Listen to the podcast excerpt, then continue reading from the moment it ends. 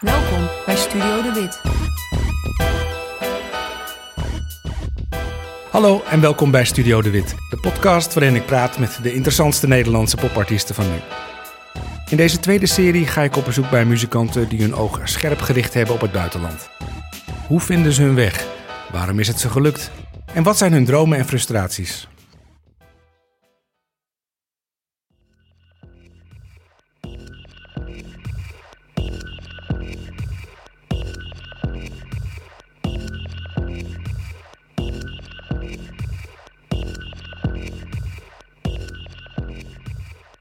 Een van mijn favoriete Nederlandse DJ-producers is Steffi Doms, kortweg Steffi.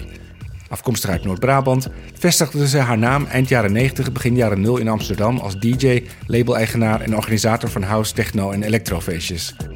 Twaalf jaar geleden verhuisde Steffi naar Berlijn, waar ze een vaste plek kreeg in de Berghain en de daarbovenop gelegen Panorama Bar. Een van de meest gerenommeerde clubs ter wereld, mag je wel zeggen.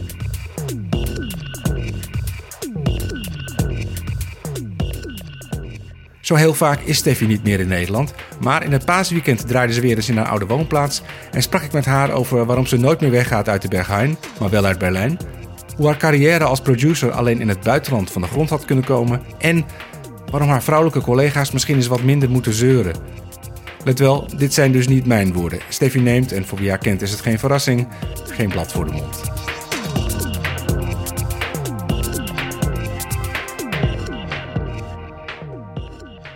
In 2005 ben je geloof ik gaan draaien in Berghain, Panorama Bar. Ja. Was dat toen al een club met die enorme reputatie? Nou, wel anders hoor.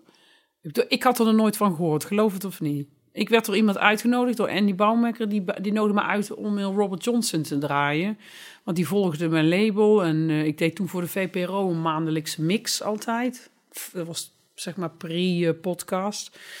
En daar, vond, dat, daar is hij op een of andere manier is hij daarop ge, ja, is, is hij daar tegen aangelopen en, en is hij dat gaan volgen. En toen zei hij van, ja, we moeten een keertje draaien samen. Dus toen draaiden we Robert Johnson. Dat was, eh, was een vrij lege avond of zo. Maar hij was dol enthousiast, vertelde over Berlijn, een club. Ik, had, ik was helemaal niet mee bezig met Berlijn. Ik, was na, ik ben de jaar na de muur eh, omging, ben ik daar naartoe geweest met school. En dat was het. En ik zat uiteindelijk ook niet meer zo heel erg in die minimal. Ik heb daar wel een tijdje zo in het begin naar gekeken, maar ik vond het vrij snel niet echt boeiend. Dus was helemaal geen, geen lag helemaal niet op, ja, als soort van to-do-list voor mij. Dus uiteindelijk kwam ik daar aan. Ja, echt, mijn, mijn mond viel wel open, want die club was natuurlijk wel heel erg imposant. En dat deed mij natuurlijk ook heel erg aan de graansilo van vroeger herinneren. En een pakhuizen, weet je. Dus ik Hier had in Amsterdam, ja. ja, dus ik had wel zoiets van, oh, oh.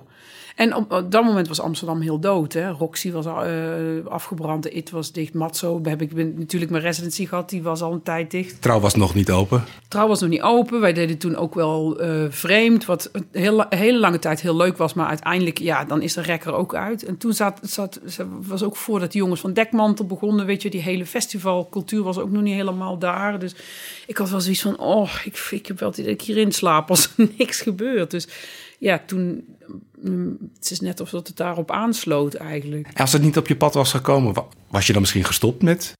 Ja, dat is echt een hele goede vraag. Want nou, met muziek niet, want ik ben echt te veel fanaat wat dat betreft. Maar ik denk wel dat het, op, dat het echt hard aanpoten was geweest. eh, als ik nooit naar Berlijn was gegaan.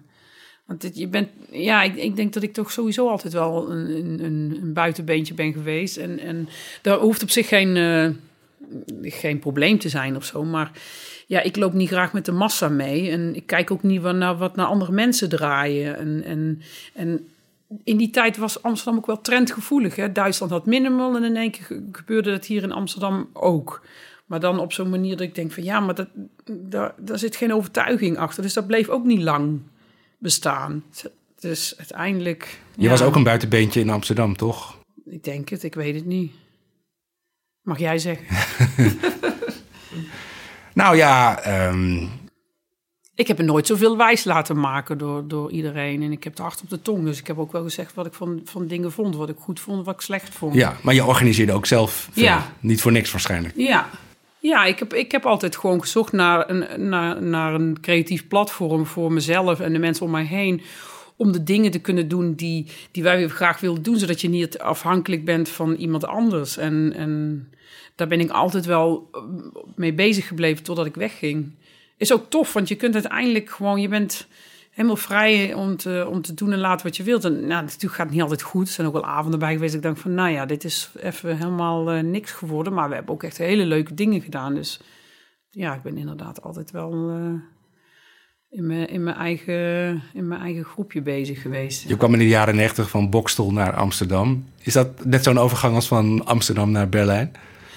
Nou, dat maakte niet zo heel veel verschil. Kijk, ik ben in Bokstel geboren. Toen ik klaar was met mijn grafische opleiding, ben ik een jaar naar Australië geweest. Toen was ik begin twintig of zo. Maar wij gingen al vanaf 16 naar Amsterdam om op stap te gaan. Dus ik kende al die clubs al. In Eindhoven had je de FNA, dat werd heel goed geprogrammeerd in, in de begin jaren 90. Er waren de pillenfabriek in Eindhoven was zo'n dingetje. En je had, je, je had anderhalf uur nodig om van A naar B te komen. Om, om cross country is hier, uh, is hier echt binnen twee uur gedaan. Dus het maakt niet uit waar een feest was. Dus die hele scene was niet onbekend. Dus het was niet zo'n hele grote shock om in één keer in de grote stad te komen. Ik heb ook in Eindhoven gewoond en uiteindelijk maakt het allemaal niet zo heel veel uit. Weet je? Het is denk ik wel lastiger als je op een gegeven moment van Nederland naar een ander land verhuist. Want dan kom je natuurlijk met de taal en waar, in, in nieuwe taal en aanraking, nieuwe mensen. Dan moet je wel even je, ja, je, je, je, je draai vinden. Dat heeft wel een jaartje geduurd of zo. Ik, ik kreeg ook geen, geen plaat afgemaakt in Amsterdam. Dat is heel maf. Dat was echt een soort van doodlopend spoor. En toen kwam ik naar Berlijn en daar brak echt in één keer een soort ei en er kwam van alles uit. Ja, jouw carrière als, als solo-artiest, als producer is echt daar pas begonnen. Ja, ja, absoluut. Absoluut. Dat had hij hier niet gekund? Nee, was nooit gelukt. Nee, was nooit gelukt. Ik weet niet, je hebt altijd iets nodig of gewoon een, een, een situatie waardoor, waardoor er zoiets gebeurt. En daar, ik, ik vond dat niet in, in, in Amsterdam. Ik zat te veel tegen dingen aan te hikken, zoals mijn baan als uh, freelancer, grafische ontwerper. Weet je, dat, ja, was goed voor het geld. Daar heb ik mijn studio mee gekocht. Maar nee, ik, ik, ik, geen genoeg inspiratie voor mij, laat ik het zo zeggen. En dat ligt niet aan, ligt niet aan Amsterdam, hè, want ik, ik hou van die stad. Maar het, het was niet de energie, het klopte energetisch voor mij gewoon hmm. niet. En het is niet alleen dat ze jou vastgelegd hebben om daar regelmatig te komen draaien. Je vertelde net, ze hebben jou ook een beetje opgebouwd. Of opnieuw, ja, ja, opnieuw uit te vinden. ja, dat gaat in hand in hand. Kijk, zij... Nou, had niet gehoeven. Ja, ja ik, kijk, ik, zij kwamen met een, met een soort van, ja, hint van... God, wanneer ga je nou eens naar Berlijn, uh, wanneer ga je nou eens naar Berlijn verhuizen? En ik zag dat als een, als een, ja, als een deurtje die open ging. Dus ik had zoiets van, ik ga daar mijn voet wel tussen zetten en kijken wat ze dan zeggen. Dus ik kwam met het voorstel van, nou, ik wil eigenlijk wel uh, naar Berlijn komen. En toen vroeg ze aan mij, heb je een boeker? Ik zei, ja, ik wil een boeker, maar ja, dat stelt allemaal niet zoveel voor. En toen hadden hun zoiets van, nou, ga maar naar boven en uh, ga maar naar het kantoor en uh, ga even lekker met die meiden kletsen. En dan uh, nou, kun je, kunnen we je boekingen doen. Nou, meer dan dat was het niet hoor, dat was een gesprek van vier minuten. Verder nog iets, wanneer kom je in september? Oké, prima. Dat was het. Dat was gewoon, er is niet heel veel, dat was ook niet allemaal zo zakelijk. Nu is dat natuurlijk heel professioneel. Maar dat was een, ja, dat was een gesprek van vijf minuten. Ja, maar toen moest je je wel bewijzen, of, of voelde dat niet zo? Nou, kijk, ik denk, eh, ik, ik denk altijd uh, dat zij wel heel goed weten wie ze daar in huis halen en waarom. En dat het klikte vanaf het begin, daar, uh, daar twijfelde zij ook niet aan. En, en uh, ik heb één keer een slechte gig gehad en toen wist ik wel, oké, ik moet de volgende keer wel echt leveren. En toen was het ook weer prima. En, en daarna ben ik verhuisd. En zij ze hebben dan, hadden dan nooit toegelaten als ze geen, geen toekomst daarin zaten. Dus ze vonden ook wel dat ik in het team paste natuurlijk. Dat ik, het ook wel, dat ik ook wel iets te brengen had. Kijk, en dan ga je op een gegeven moment met elkaar groeien. En nagaan, ik, ik, ik, ik was 45, ik, ik, kwam daar voor het eerst, was ik, was ik 30 eh, of zo, of 31. En dan word je volwassen met elkaar en dan bouw je natuurlijk ook zo'n carrière samen op. En dan krijg je ook zo'n loyaliteitsvraag. Hè, van, ga je, ga je dan uiteindelijk verder of blijf je daar? Of, of ga je op zoek naar een ander label? Of wat, wat ga je dan doen? En je kende verder niemand daar? Nou, alleen mensen van de club. Ja. Dus dan ben je ook wel in het begin afhankelijk van mensen die je willen helpen. En, en weet je, je moet dan overal je papiertjes op gaan halen en, en je inschrijven en dit en dat. Kijk, en daar heeft de club mij ook wel mee geholpen. En aan de mensen die in de club werkten. En, en, maar dat was wel heel erg allemaal rondom die club ge- gefocust in het begin. Klinkt een beetje als een voetbaltransfer. Echt, hè? Ik, ben, ik heb er echt geen 16 miljoen voor gehad. hoor. maar kreeg Ruud Gullit, dat was de eerste, hè? Die zoveel kreeg. Nee. Ja. Aanvaller eh Steffi uh, Ja. getransferd naar FC Berghuin. Ja, of ook goed voor de derde helft. Ja, Juist voor de derde ja helft. dat ben ik. Ja, dat is tegenwoordig allemaal wel wat minder. Maar daar ben ik ook inderdaad heel erg goed in geweest, ja. Kan je zeggen. Het zelffeesten. Ja, dat was wel echt een puinhoop de eerste paar jaren, ja. Dat was echt gek in het begin, gekheid. Nu is het allemaal wat professioneler. Iedereen is ouder. De kater komt, komt veel, niet later, maar meteen. Dus ja, dat is, dan gaat het natuurlijk op een gegeven moment gaat het er ook vanaf. En dan heb je er ook geen zin meer in. En dan ben je met andere dingen bezig. Maar ja, daar kan ik wel. Ik kan, daar, ik kan daar een boek over schrijven. Dat hoeft onze, onze deur, eh, deurpost hoeft dat niet te doen. Dan kan ik beter doen. Het is volgens mij interessant.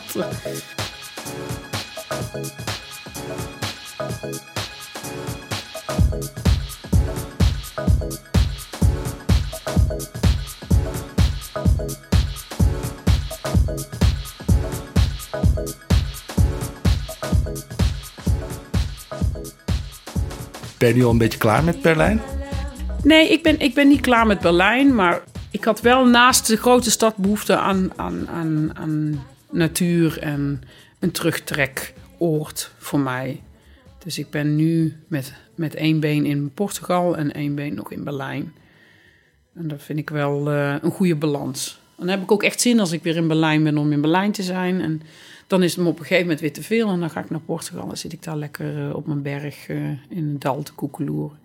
Maar je draait er niet minder om in Berlijn. Je hebt nog steeds die... Ja, dat blijft.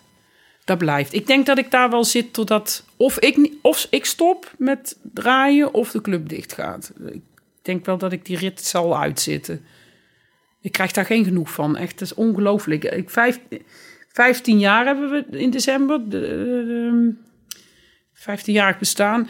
En ik krijg elke keer als ik die, die, die oprijlaan oprij, dus die, het straatje. Inmiddels staan er, staat er een hele lelijke frietent, maar hij praat Nederlands. Dus hij weet dat ik eh, mijn friet zonder paprika poeder wil. Dus ik ben, niet bij, ik ben inderdaad niet Duits. Maar ik heb wel nog steeds hetzelfde gevoel. Ik weet niet, dat, dat klopt gewoon, de energetisch of zo. Dat klinkt natuurlijk weer heel zweverig, maar het is gewoon een... Weet je, als ik daar aankom, dan heb ik meteen zoiets van... Oh ja, ja, Is dat echt elke keer? ja. Ja. En wat is dat dan? Is dat dan de, de muziek die je straks gaat draaien? Die je... Ja, ik weet niet. Dat is, dat is denk ik de reden waarom ik ben vertrokken. Vanwege dat gevoel, weet je, dat ik daar kreeg. Want toen ik daar de eerste keer was, van jeetje, dit is te gek, weet je. Hier kan ik me echt... Maar alles wint. Nou, maar dat, dat wendt niet. Want wij zijn ook door, je moet je voorstellen, we zijn ook door fases heen gegaan waar misschien...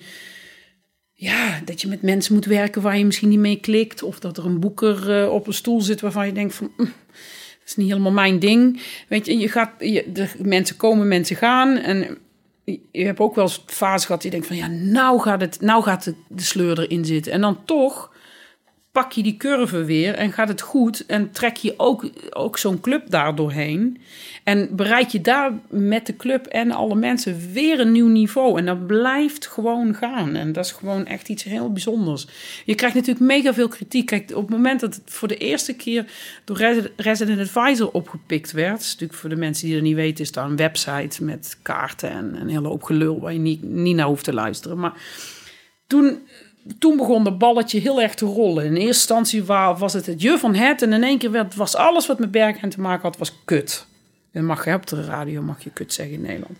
Zie ik ook op de tv. En, en dan Het is een podcast ook. hè? ja, oh. maar dan, dan moet je daar dus mee omgaan met negatieve kritiek. En je afvragen van waarom en in hoeverre trek je je daar dan aan? Maar komt die kritiek ook op mensen die daar op de dansvloer staan? Ja, er zijn natuurlijk generaties die dan op een gegeven moment een verandering niet echt eh, kunnen handelen. En die zoiets hebben van, ja, nou, ik vind de laatste tijd vind ik er niks meer aan. Weet je, ik kom niet meer. Dat zegt misschien meer over hen. Nou, ik denk dat het alle twee, eh, van alle twee de kanten een tijd, een tijd wel geklopt heeft. Maar ook, ook sommige mensen merken dan ook gewoon van ja, het is voor mij gewoon over. Ik hoef niet meer 24 uur in een club te staan. Dat is ook pittig hoor, 24 uur. Maar dat is toch ook te heel, logisch als zo'n moment komt in iemands leven. Ja, tuurlijk. Maar, maar, maar ik heb wel gemerkt dat het op een gegeven moment... Kijk, als je op een gegeven moment in het EasyJet blaadje staat... dan moet je eigenlijk wel gaan afvragen van... Wow. En ik heb ook wel eens een, een, een vraag van een, een Nederlandse krant gekregen... of ik een interview wil doen over, over het Berlijnse nachtleven en Berghain. En weet ik, een heel lul verhaal. Ik zeg, nou, wat, daar heb ik helemaal geen zin in. Daar heb ik, wat moet ik daar doen?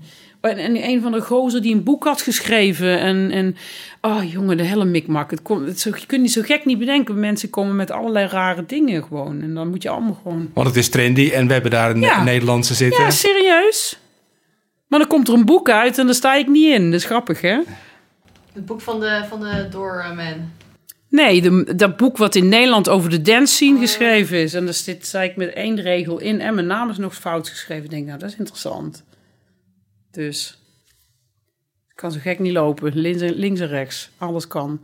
Maar uiteindelijk krijg je dus heel veel mensen die dan voelen dat het een hit is of zo. En dat is natuurlijk nu door het internet wel, wel echt gewoon groter geworden. En dat merk je. En hoe is de situatie nu? In, in hoeverre? Nou ja, je zei... Of nog in het EasyJet blijft. Ah joh, die, daar waait dan weer over. Ja, Waait weer over. Ik zit er nog steeds. ja, en jij blijft ook wat jou Ja. betreft. Ja. No one in the world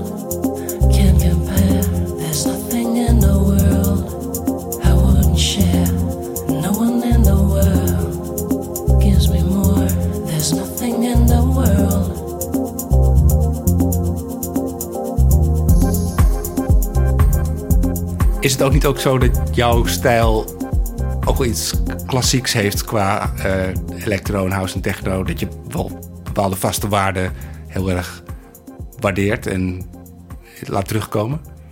Het is niet zo dat je altijd het nieuwste van het nieuwste hypeje draait. Nee, ik, ga nooit, ik laat me nooit leiden door iets, iets wat in één keer populair wordt. Ik pik, ik pik overal de krenten uit. Ik, ga, ik vaar mijn eigen koers en dan, en dan zie ik wel wat schipstrand. Ja, maar je- op jouw platen, in jouw muziek kun je ook wel duidelijk horen dat je eh, de, zeg maar de, de Detroit techno, electro van de jaren 80, 90, die invloeden zitten er nog steeds heel duidelijk in. Ik zeg niet dat je retro muziek maakt. Nou, in de eerste twee wel, maar ik vind in de laatste album... om Nou, echt te zeggen van, nou, want, nou, vind ik niet zo heel sterk, maar dat is persoonlijk. Maar in de eerste twee wel, ja. Ik ben wel, ik, ik val altijd terug op, op een bepaald soort klassieke, ja, basis. Je- en dat, dat zit minder op je laatste plaat. Die, die is ook weer van twee, anderhalf jaar geleden. Ja. Is, zit er nu al, is er alweer iets nieuws aan het, aan het borrelen? En is dat weer verder aan het afdrijven? Ja. Ik ben iets aan, eh, eh, iets aan het afmaken met Virginia voor Osgood, met z'n tweeën. Ehm, Zij is zangeres met wie je ook samen met Ja. Martijn eh, Ja. en Dexter een plaat gemaakt hebt. Heb je ook wel eens heel erg geforceerd iets geprobeerd en dat het dus niet werkte? Nou, je, komt wel eens, je zit wel eens met nummers urenlang te pielen. En, en dan denk je echt van, ik moet het opgeven. En dan wil je het niet opgeven. Dan je denkt van, maar het is er wel. Maar het, het is gewoon nog niet helemaal dat wat het is. En dat had ik op het laatste album ook twee nummers. Die waren heel taai. Ook in de mix kreeg ik niet helemaal zoals ik het wilde. En die heb je er altijd bij zitten. Maar dat vind ik dan ook weer een uitdaging. Want ik wil dat dan niet loslaten. En soms schets ik en dan na twee minuten denk ik van, dit is helemaal niks. Of ik, ik neem het altijd op. Hè. Dus ik heb altijd, altijd alles bewaard. En dan hoor ik het terug en dan denk ik van... Ah, ik weet helemaal niet wat dit, nou, waar dit over ging. Maar eh, flikker ik het weg of dan hou ik de beat en dan doe ik er iets anders mee. Maar ja, ik, ik, heb, ik heb honderden schetsen die nooit uitkomen. Omdat het, het hoeft niet, het hoeft niet uit te komen. Weet je. Maar ja, soms dan denk ik ook van, ach, het is leuk. Maar ja, dat heb ik al een keer gedaan. Dus hoef ik niet per se uit te geven. Dus dan laat ik het liggen. En dan was het gewoon een eh, prettige middag in de studio. En ook helemaal geen slechte muziek dan waarschijnlijk. Nee, maar gewoon niet nodig. Ja, niet nodig. Weet je, als je één album maakt, dan maak je 25 schetsen of zo. En dat is dan een soort van familie. En dan de beste acht of elf of zo, die haal je eruit. En soms gebeurt er wel iets met die overblijfselen, maar soms ook helemaal niet. Het goede eraan is, heb je een database met heel veel dingen waar je altijd op terug kan vallen. En dan zit er net altijd wel iets bij waarvan je toen dacht van, oh, dat vond ik helemaal niks. En hoor je terug, denk je, Oh, maar ik moet alleen even dit of dit of dit veranderen. En dan in één keer een jaar later, dan voel je hem wel. Dat kan natuurlijk ook, hè. Dat is zo, die, dat is zo divers. En je weet het altijd maar wel te vinden. Nee, ik heb, ik heb regelmatig dat ik dingen denk van, wat is dit nou weer?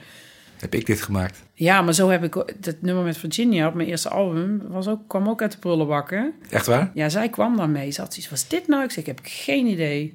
Kon je niet herinneren? Nee, helemaal niet. Echt niet. En zij zei van, ah, die, on- die eh, letterlijk eh, deed hij een kanaal open wat op mute stond en daar zat die lijnen in. En zei van, ah, dit is- dit is te gek. Ik zei, nee hoor, flikker weg. Daar daar heb ik al lang niet meer naar gekeken. En zij had zoiets van, nou, geef maar mee. En in, in, de, in diezelfde middag was het af. En dan gebeurt er in één keer een, eh, een heel apart dingetje. Dat kan hoor. Dat is wel leuk. Heb je toch een paar andere oren voor nodig om dat te horen? Ja, ik denk het, ja.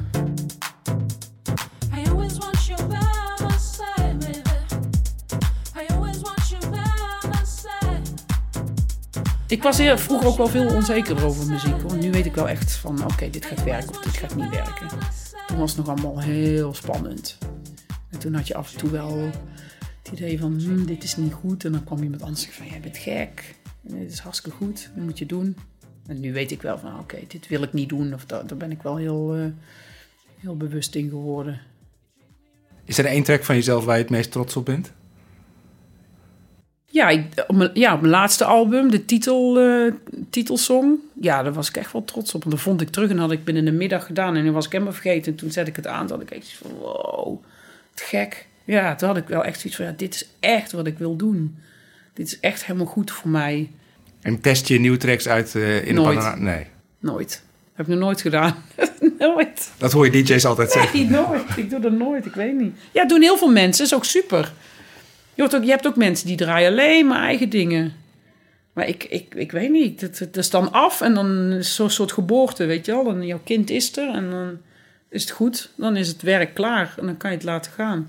Dat, leeft best wel gescheiden hoor, mijn, mijn producties en mijn, eh, mijn DJ. En natuurlijk, die crossover, eh, de kennis van muziek helpt natuurlijk heel veel bij het produceren. En, en, en, en hoe iets klinkt en hoe je graag iets wil laten klinken. En hoe je, er zijn natuurlijk wel platen die uit zijn komen. Jezus, hoezo klinkt die mastering zo mooi? En dan ga je daar naar op zoek. Dat is ook een stukje nieuwsgierigheid en jezelf willen verbeteren. Maar in principe hou ik, dat, hou ik dat onbewust. Het is niet echt dat, het, dat ik het voor een reden doe, maar ik hou het toch heel erg gescheiden. Ik weet niet wat het is.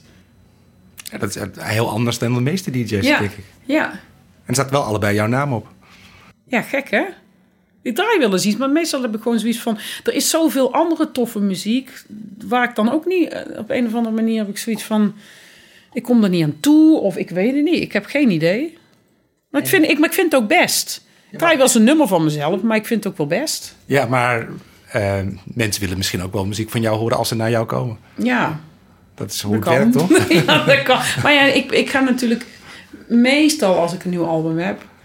Wel mondjesmaat, dan doe ik altijd wel een paar live dingen. Ja. En dat vind, ik- vind ik eh, spannender om te doen. Vind ik ook te gek om te doen. Ik heb hier voor- toen met tijdens het laatste album in de school gedaan, boven. Ja, die, die sfeer was te gek. En, en dat is ook het leuke aan, aan die club. Dat je daar ook veel die kan, dingen kan voorstellen. En toen heb ik daar live gespeeld. En toen zag ik echt mensen helemaal wegzweven. En denk van, nou, dat, dat, dat betekent veel meer voor mij dan dat ik eh, al mijn eigen eh, ga staan te spelen. Ik, ik, heb, ik heb sowieso een aantal dingetjes op compilatie vorig jaar gedaan. Die heb ik nog nooit gedraaid. Ik weet nog niet eens waar de master is. Dus dan op dat moment heb ik dat afgegeven. En dan denk ik daar niet meer zoveel aan. Ik weet niet wat dat is.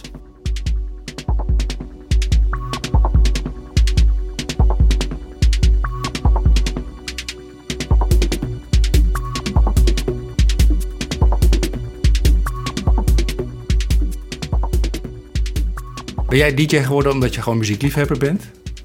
Ja, N- niet omdat ik DJ wilde worden, nee. Of producer of muzikant? Nou, ik, ik, kijk, producer werd ik. Ik werd daar heel erg nieuwsgierig naar. Ik, ik ging toen ehm, nog veel met Dexter om. En, en ehm, hij, hij was ook heel erg Sinti-freak en zo. En die jongens van Clone en al die electro-nerds. Het ging de hele dag alleen maar over analoge synthesizers. Ik werd daar op een gegeven moment wel nieuwsgierig door. Ben toen wel dingetjes gaan kopen. En En was jij het enige meisje in die scene die dat boeiend vond? In Nederland bedoel je? Nou, kijk, ik heb daar laatst eens over na zitten denken. Wij hadden in de Matzo... hadden wij zeker vijf, vijf meiden volgens mij als resident, vaste resident. Dus daar waren er wel best een hoop. Ik, ik denk in die elektroscene waren er niet zoveel, nee. Want ik weet nog in die tijd dat ik jou voor het ook leer, eerst leerde kennen... en ik had mijn radioprogramma en ik kon met moeite één of twee... misschien drie platen van een vrouwelijke artiest in mijn programma stoppen. Meer, Toen, ja, toen En had je nu? alleen Kelly Hand en... eh, Kelly Hand en Kelly Hand. nee, dat waren er echt niet zoveel. En, en als ik nu kijk, dan is misschien wel drie kwart van mijn Ja. favoriete elektronische producers zijn vrouwen. Ja. Er is heel veel veranderd de Ja. afgelopen tien jaar. Ja. Maar, kijk, dit is een heel, dit is een heel eh, hot topic eh, de laatste paar jaren. Maar ik denk dat heel veel mensen, waar ik heel veel mensen niet over hoor praten, is evolutie. Wij komen natuurlijk allemaal uit een, ja, hoe, moet je dat, hoe, hoe, kan ik dat goed omschrijven? Uit een cultuur waar je in de jaren tachtig voor de eerste keer de keuze kreeg om als meisje wiskunde als eh, eind, eindvak te nemen. Nou, dat was mijn grootste fout, want ik heb Frans laten vallen. Omdat je toen kies exact. Kan je dat nog herinneren? Ja. Kies exact. Scheikunde, wiskunde, lala. Mijn decaan zei tegen mij, je moet wiskunde pakken. Ik zeg, nou, ik heb graag, graag een pretpakket, tekenen, geschiedenis en dan de vier talen. Nee, dat moet je niet doen. Later is, nou, ik kon er geen fuck van, van wiskunde, echt niet. Maar ik weet, ik kan me heel goed die campagne herinneren. Een slimme meid is op haar toekomst voorbereid. Voilà, nou, en, en kijk, toen was ik ze- 16, dus dat was 1990, toen ik eh, mijn havendiploma haalde. En nou zijn wij 2019, dus is 30 jaar, bijna 30 jaar later. En in 30 jaar tijd zijn, is, er dus, is er dus uiteindelijk een, een verandering in de maatschappij gekomen. Dat meiden gewoon naar een, technische universiteit gaan. En dat meiden dit gaan doen en dat gaan doen. Maar we komen uit een, we komen uit een, een, een, soort eh, ja, modelletje waar, waar mijn moeder dus nog gewoon echt werd verteld: jij gaat dit doen en jij gaat dat doen. En als je getrouwd bent, dan stop je met werken en dan krijg je twee kinderen. En mensen vergeten wel eens dat als je dat allemaal moet inhalen in zo'n korte tijd. En voor die meiden. Om uiteindelijk met synthesizers bezig te zijn en, en, en die hele ehm, know-how over analoge en, en, en, en digitale synthese en, en de hele mikmak te, te leren begrijpen. Onze, onze hersens, ik denk, ik denk dat als je, als je nu meiden over twintig jaar vraagt, dat die een heel ander kopie hebben dan nu. Ik denk dat de mens daadwerkelijk ont, ont- zich ontwikkelt en uiteindelijk straks veel slimmer is dan, dan wij nu zijn. Dus de meisjes en de, en vrouwen die nu aan het draaien zijn en aan het produceren... die hebben al meerdere voorbeelden gehad. Eh, mensen als Ellen Aline of mensen als jij. Ja, vroeger had je Laurie Anderson. En, en eh, daar, waren, daar waren weinig vrouwen die, die, die hun eigen muziek produceerden. En, en met, met, ehm, met elektronische muziek bezig waren. En nu, het is gewoon een kwestie van tijd. Iedereen doet daar zo hysterisch over. Dan denk ik van, kijk nou gewoon even naar waar we vandaan kwamen. Twe- 30 jaar geleden was het nog heel normaal als je twee kinderen kreeg en ophield met werken. En dan nou in één keer van, oh, niemand krijgt een kat. Ik vind dat onzin. Weet je dat? Hij zegt dat nou voor het eerst. Niemand, ik ben er altijd stil over, maar ik vind dat onzin om te zeggen dat meiden geen kans krijgen en dat het zo moeilijk is. Over het algemeen, globaal gezien in de maatschappij, hebben wij natuurlijk een heel groot machtsverschil. Daar hoeven we het niet over te hebben. Dat weet iedereen. Weet je, maar over kansen creëren en dingen, dan moet je ook rekening mee houden met waar komen we vandaan. Weet je, en nu gaan er zoveel deuren open dat ik denk van, hou op in een praatgroep te gaan zitten van, meiden, wat kunnen we voor elkaar doen? Nee, ga fucking naar Just Music of weet ik veel, of wat hebben we hier voor een, eh, Opleiding. Ja, een opleiding of ga naar een winkel en ga daar gewoon achter zitten. Ik heb alles zelf geleerd. Ja, ik, kon, ik, ik kan redelijk noten lezen, maar eh, voor de rest kan ik ook geen fuck. Maar dat is allemaal autodidact. Gewoon doen. En daar word ik wel eens moe van, dat dan van die mensen in zo'n vrouwenbeweging gaan zitten, omdat ze gevoeld, het gevoel, hebben dat ze niet gehoord worden. Maar nu- ik, ik word wel gehoord hoor. Snap je wat ik bedoel? Ja, want nu spreekt natuurlijk wel iemand die al hoog en breed geslaagd is hierin. Ja, dat weet ik niet. Want uiteindelijk heb ik, heb ik pas bij mijn derde album het gevoel gehad van... Ha, nou, nou kom ik ergens. Terwijl mensen me aankijken van... Je bent niet goed wijs. Maar mijn lat ligt heel hoog. Weet je, dus ik luister gewoon continu naar mezelf... en kijk om me heen en mijn lat ligt gewoon hoog. En dan tijdens het produceren kom ik in één keer achter dingen door het te doen. Maar als je mij nou vraagt van leg dit nou eens uit of ga eens lesgeven op, eh, op de SAE, dan sta ik helft van de tijd ook gewoon te koekeloeren, omdat ik zoiets heb van nee, ik, ik weet hoe het klinkt en daar ga ik naar op zoek. En dat gebeurt alleen maar door uren, uren, uren en meters te maken. Dus hou, meiden, hou op met dat gelul in groepen en weet ik veel wat van wij verzamelen ons op panels, want ik kom ook niet in een panel zitten om daar over te praten. Dat is een waste of time. Je moet gewoon je, je eigen ding doen. Wij leven in een, in een, in een in een land of in Europa waar dat gewoon kan. Ik vind het veel vervelender voor, voor mensen die in een cultuur leven waar dat helemaal niet kan. En dan zitten ze hier nog te zeiken dat ze niet genoeg aan bod komen. Snap je? Vind je het niet vind ik min, pittig. Vind, vind heel pittig. Vind je het niet min wel leuk om te zien dat er steeds meer vrouwen in het vak komen? Ik vind het leuk als die mensen leuk zijn. En als het een vervelend wijf is, vind ik het ook niet leuk. Begrijp je wat ik bedoel? Ik vind het net zo leuk als dat, als dat er een jongen van 20 mijn demo stuurt... als een meid van 25. Dat maakt mij geen bal uit. Ik vind het leuk als mensen muziek sturen, ongeacht een man of vrouw... dat ik denk van, hé, hey, er is iemand bezig met iets nieuws. Of iemand heeft het... Het, het, het, de, de, de, de gulden snede ergens mee, mee of, weet je, die heeft iets te pakken. Een sound die we nog niet gehoord hebben. Dat maakt mij geen reet uit wat het is. Ik vind het alleen maar leuk voor meiden die hun eigen ding kunnen doen. Maar dat vind ik ook voor jongens. Ik vind over het algemeen vind ik dat, dat, dat gender eh, eh. Ja, ik, ik wil daar niet zoveel mee bezig zijn. Ik heb gewoon zoiets van: kijk daar niet naar. Ben respectvol naar elkaar toe. Het begint bij respect. En daar, dat ontbreekt sowieso al heel vaak. En daar, is, daar komt zo'n hoop gezeik van. Maar je moet gewoon je ding doen. En je moet niet gaan zitten kijken naar wat andere mensen doen. Want ik word ook doodziek van, van dingen die ik op internet zie. En denk van. Ik zie ook nog steeds veel te veel vrouwen in een bikini. Dat ik denk van, ja, maar dat hoeft echt niet hoor, schat. Maar het werkt wel. Snap je? Dus er zijn two ways to the top. Of je kunt heel goed lullen pijpen. Ik weet niet of je dat eruit wil knippen, maar je mag het ook laten zitten. Of je werkt je gewoon de tyfus en je blijft heel, heel erg bij jezelf.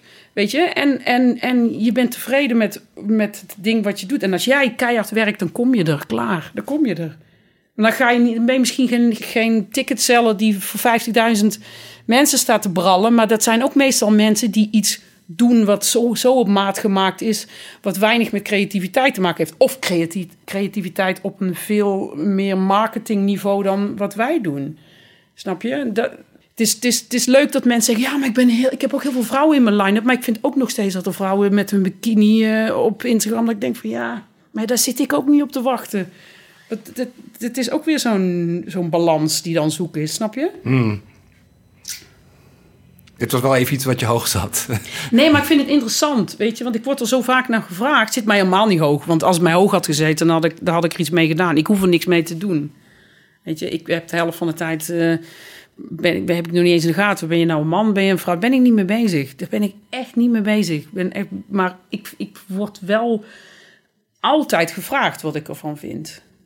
Ik denk, nou, nou vertel ik het eens in het Nederlands. Ja, maar dat, dat komt denk ik ook omdat je een voorbeeld bent voor mensen, misschien. Ja, of lang, al lang bezig bent. Ik Nou weet ja, niet of ik een voorbeeld ben. Nee, dat, maar zou- dat zou kunnen, dat maar... heeft met elkaar te maken. Ja, maar lang, lang, lang bezig bent. En natuurlijk willen wens- mensen weten of je een ontwikkeling eh, hebt doorgemaakt en of je dingen opvalt, ja of nee. Maar, maar wat ik zeg, we hadden in de mat zo vijf meiden. Carlijn, Estro, Shinnedoe, ik. dan ben ik vast iemand vergeten, sorry als dat zo is. Maar daar werd helemaal niet over gediscussieerd. Dat was gewoon zo. Of dat was niet zo. Ja, ik weet het niet hoor.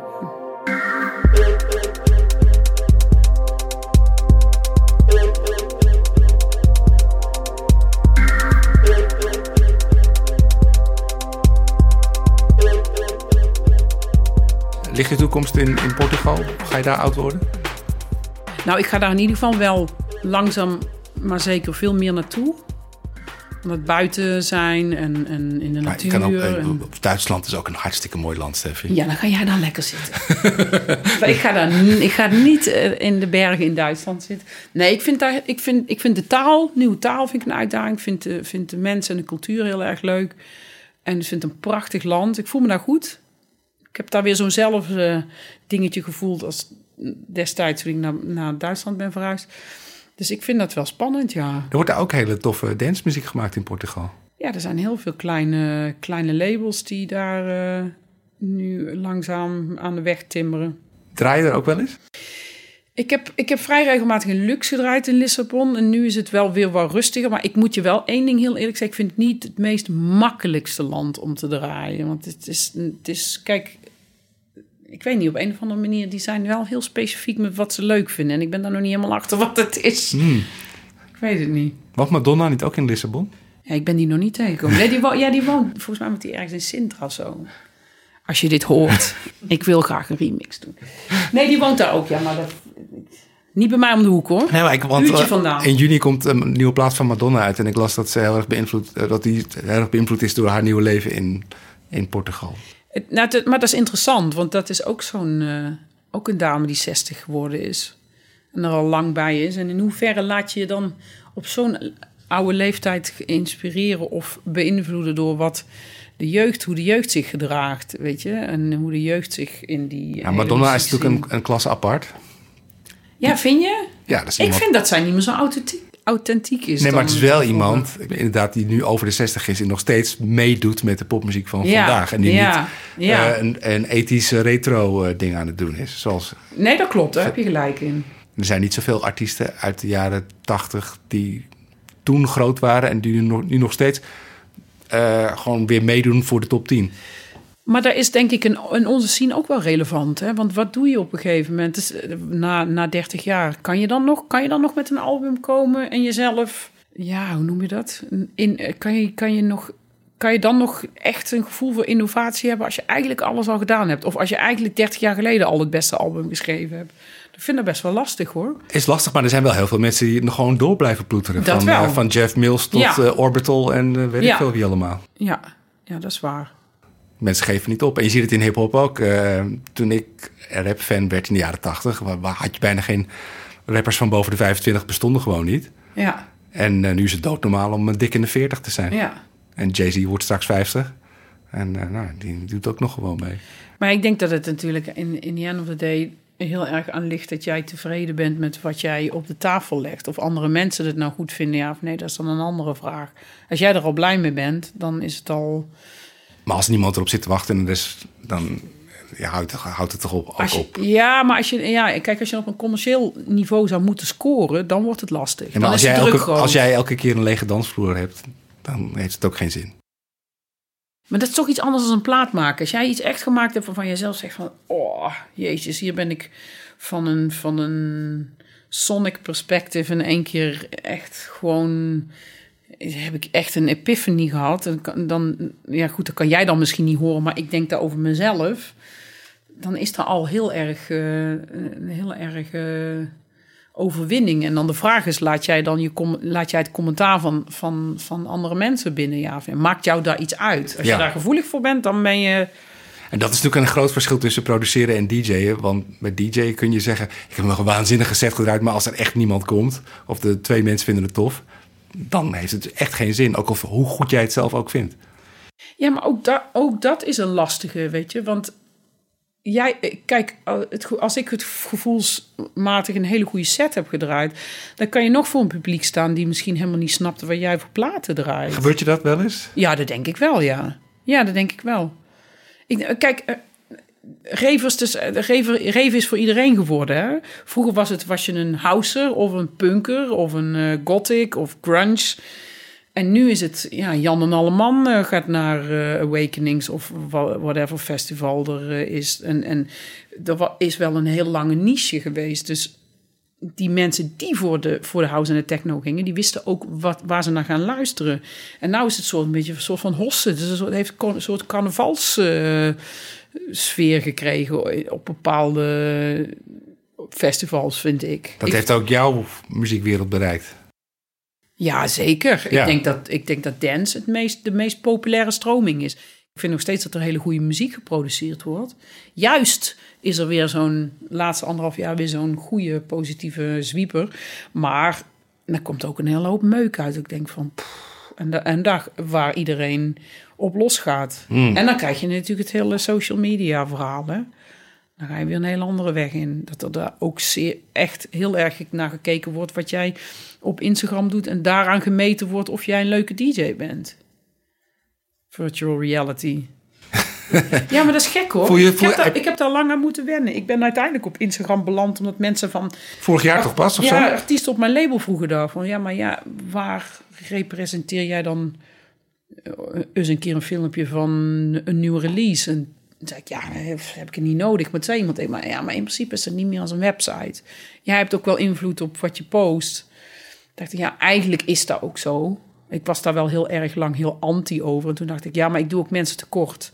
Doe ook als ik een label heb en ik geef muziek uit, ik doe ook echt mensen tekort, omdat eh, bepaalde andere platforms doodgeslagen zijn. En dat dit is iedereen. Je ziet het als een verantwoordelijkheid naar de mensen die op jouw labels... Gedeeltelijk wel, ja. iets uitbrengen. Gedeeltelijk wel, want ik merkte ook wel dat ik, ik merkte ook wel dat mensen niet meer wisten eh, hoe, ze- hoe snel ze bij een release konden komen, omdat jij bijvoorbeeld niks op Instagram post en, en je krijgt daar wel heel snel een ketteringreactie van, van oh, er gebeurt iets nieuws. Oké, dan moet ik even onthouden.